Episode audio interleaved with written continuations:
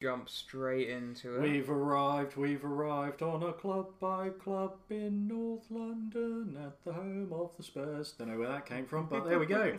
Here we are with our club by club bite sized breakdowns before the season starts. We're having a little look at your club, their signings, their aims, possibly what they're going to do this season. And of course, as this is a fantasy channel, we're going to uh, hybridize the two and merge fantasy and reality and look at the players you should be getting in your fantasy team out of the Tottenham Spurs.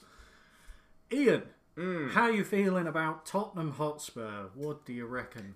very good. Yeah, Do we- You, are enjoying the documentary on Amazon. You Oh, it's I haven't so seen it good. myself. Well, I've only seen two episodes, but I love those documentaries. Really, really enjoy them, uh, Mhm. and especially everything that happened last season. It's just Yeah. uh, weird to watch it kind of all unfold. But Yeah. no, I think I've got good feelings for Tottenham next season. I think it'll be the one. I do. I, I'm I'm a bit of a Mourinho fan anyway. I like him. I like, you know, well, first of all, he's got a personality in a world where that seems to be disappearing faster than you can blink. And, uh, you know, he's a funny guy. But I think he's a great manager. He's one of the best managers, you know, of all time, I think, in my opinion. Um, I hate to see that he's been written off. I hate to see that he's been taken away from. And I really hope that he kicks some ass with this Spurs team Mm. next season. Well, I think he's had long enough to stamp his mark on it, isn't he? From all the time that he was quarantined and then. Well, people have been criticising a little bit their signings over the summer. Not Spurs fans, I hasten to add, but they've taken a little bit of flack because they've signed. Well, they've signed Højbjerg for midfield. They've signed Doherty at right back, which actually is a superb signing. Um, Hart, Joe Hart, they've signed him on a free from Burnley as goalkeeping backup, and they made Lo Celso's signing permanent. As we stand today, there is still more time in the transfer window.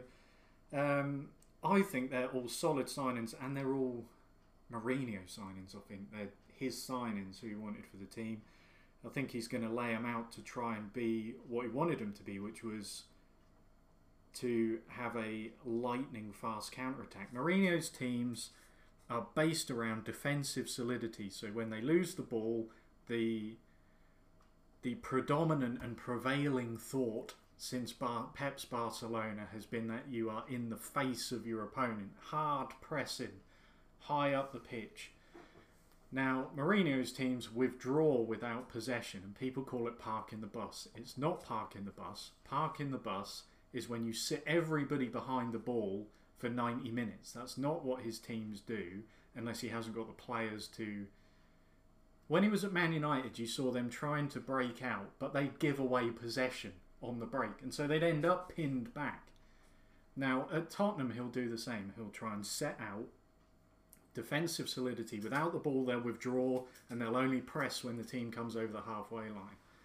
And if they win the ball, what they then want to do is have lightning quick counter attacks and score goals. All his teams have been goal scorers. They set records in Real Madrid. You know, park the bus managers don't set goal scoring records with teams. They don't set, you know, smash records for points scored and things like that. It's garbage. Do you think the players are going to buy into his uh, his way? That completely if board? is if there is a critical factor in Mourinho being a success, you've just hit it on the head. Mm. That's it.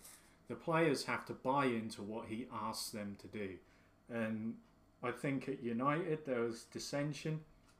I think at Real Madrid there ended up being dissension. Um, he he needs that. If you don't buy into the way he wants to play, it'll all fall apart.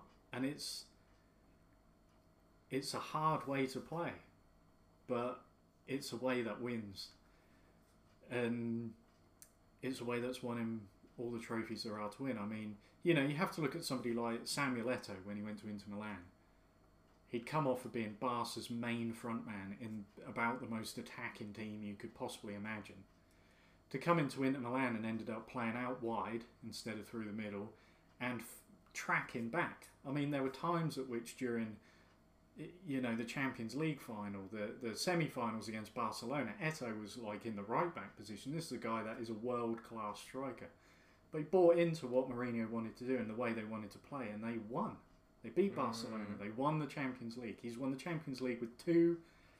I hate saying that Milan are an unfashionable club, but they were an unfancied club to win the title that season. His, his two Champions League victories have been with Porto and Inter Milan, two teams that fully bought into what he wanted to do.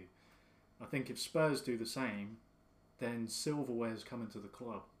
And I think those players are players that he's bought to play the way he wants to play.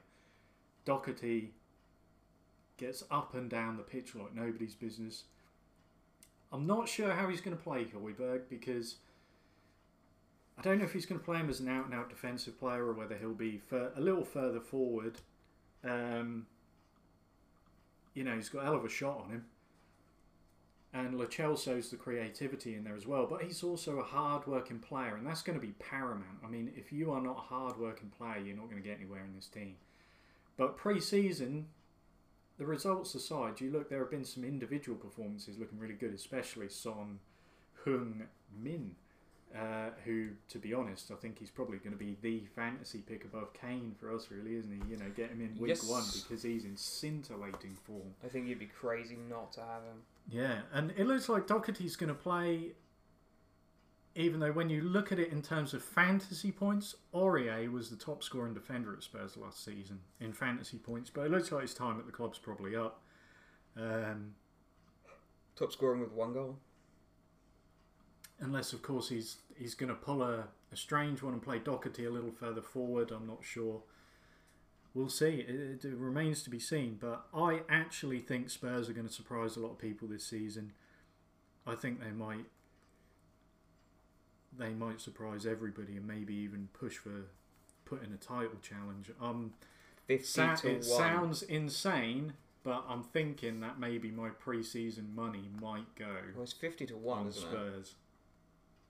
It's not a bad shout. Yeah, I mean they're up to eighty to one on some sites, but Hmm. Marine, the Mourinho factor. I mean,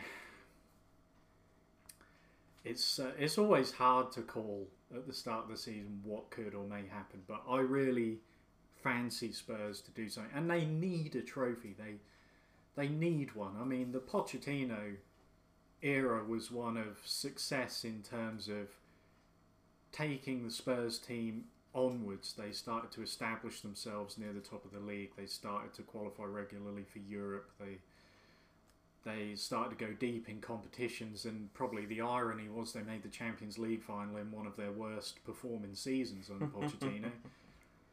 but they didn't win anything, and in the end, I mean, it was horrible for me as a football fan listening to Pochettino saying, in effect, I mean, I'm paraphrasing obviously, or, or you know, the the spirit of what he was saying was that he didn't really give a toss about the League Cup and the FA Cup. He only gave a toss about the Premier League and the Champions League. But a lot of teams who started to go on a run where they got successful with with winning things, they began with trophies. Like they, they picked up a trophy here and there. They keep going. I mean, Chelsea keep keeping their hand in, even if they're not at the top of the division or they're struggling a little bit. They they pick up a trophy, you know. And Spurs really need to get into that habit. It's 2008 since they last won a trophy, Hmm. which was the League Cup. So it's 12 years ago. And Especially with all that money that's been thrown about with their stadium and Yeah. Well, the thing is, you can't go back. I mean, everybody's going to fondly remember Pochettino, but they can't say, "Oh, well, that was the year we won the FA Cup with Pochettino," or you know, that that was the year we won. When was the year we almost Yeah, it's the year we we were in the mix. That was the year we finished fourth. You know, nobody wants to do that as a team. It becomes like you're running it like a business. It's you know, oh well, you know, Champions League qualifications more important than an FA Cup. I mean, I, I really hate that. I I understand the mentality from a business point of view, but from a football point of view, from a, a sporting point of view, it's bullshit. I hate it, and I think uh, you've not got a better. Man- I just hope Levy backs Mourinho and says, "Here you go, buddy. Who do you want?" You know, within his own parameters and reasons, and say, "Look, we'll see if we can get them and try and build this team, and then to be firmly behind him with the players. I don't think he had that at Man United. I think there was a, a that the upper echelons of Man United weren't firmly behind the manager. They had kind of a foot in either camp with the players and the manager. Mourinho needs to know he's the man and that they're going to back him to the hilt. And he's got the CV and the medals to prove it. And if you're a Spurs fan, I think it's exciting times. I really hope it works out. You know, if there's kind of a mid season implosion and it all goes to hell in a handcart, I mean, that's the risk you run taking Mourinho on as well in some ways. But if they all get behind him, if they buy into what he's trying to do, I think he needs this as well. He needs this at Spurs. He needs it to be a success. And I think they had some ludicrous stat by by like the end of the season that since Mourinho took over, only like I think it was only Liverpool and Man City had accrued more points than Tottenham in that period. Wow. Perhaps Man United snuck ahead of them at the end. But you know, if you look at it on paper, you look at that as a stat and you think, Jesus, so only two, possibly three teams had a better point scoring run than we did. I think that bodes well for them this season. Yeah, so I reckon they'll, they'll finish top. Take a, You punt, know, a if they- wild punt on it. If they won the league, I think it would be good for the league. It'd be good for them. It'd be good for Mourinho and the Spurs fans, obviously. You know, I mean, I understand there's a little bit of history, obviously, because Spurs' two biggest rivals are Arsenal and Chelsea, and obviously Mourinho's been at Chelsea, um, so he's bringing that with him. But I don't doubt his dedication to Spurs. I think he's he's he's going to do good things for them. He will be the man. What do you think? I've been running on with what I think. What about you, Ian? What do you reckon about Spurs, their chances, uh, Jose Mourinho, more importantly, who do you want in your fantasy team? I don't want Kane. Okay, that's uh, quite a statement from the off. Yeah, well, he's not. I, I think he's done. You think he's done? Kind of. I don't know. He doesn't.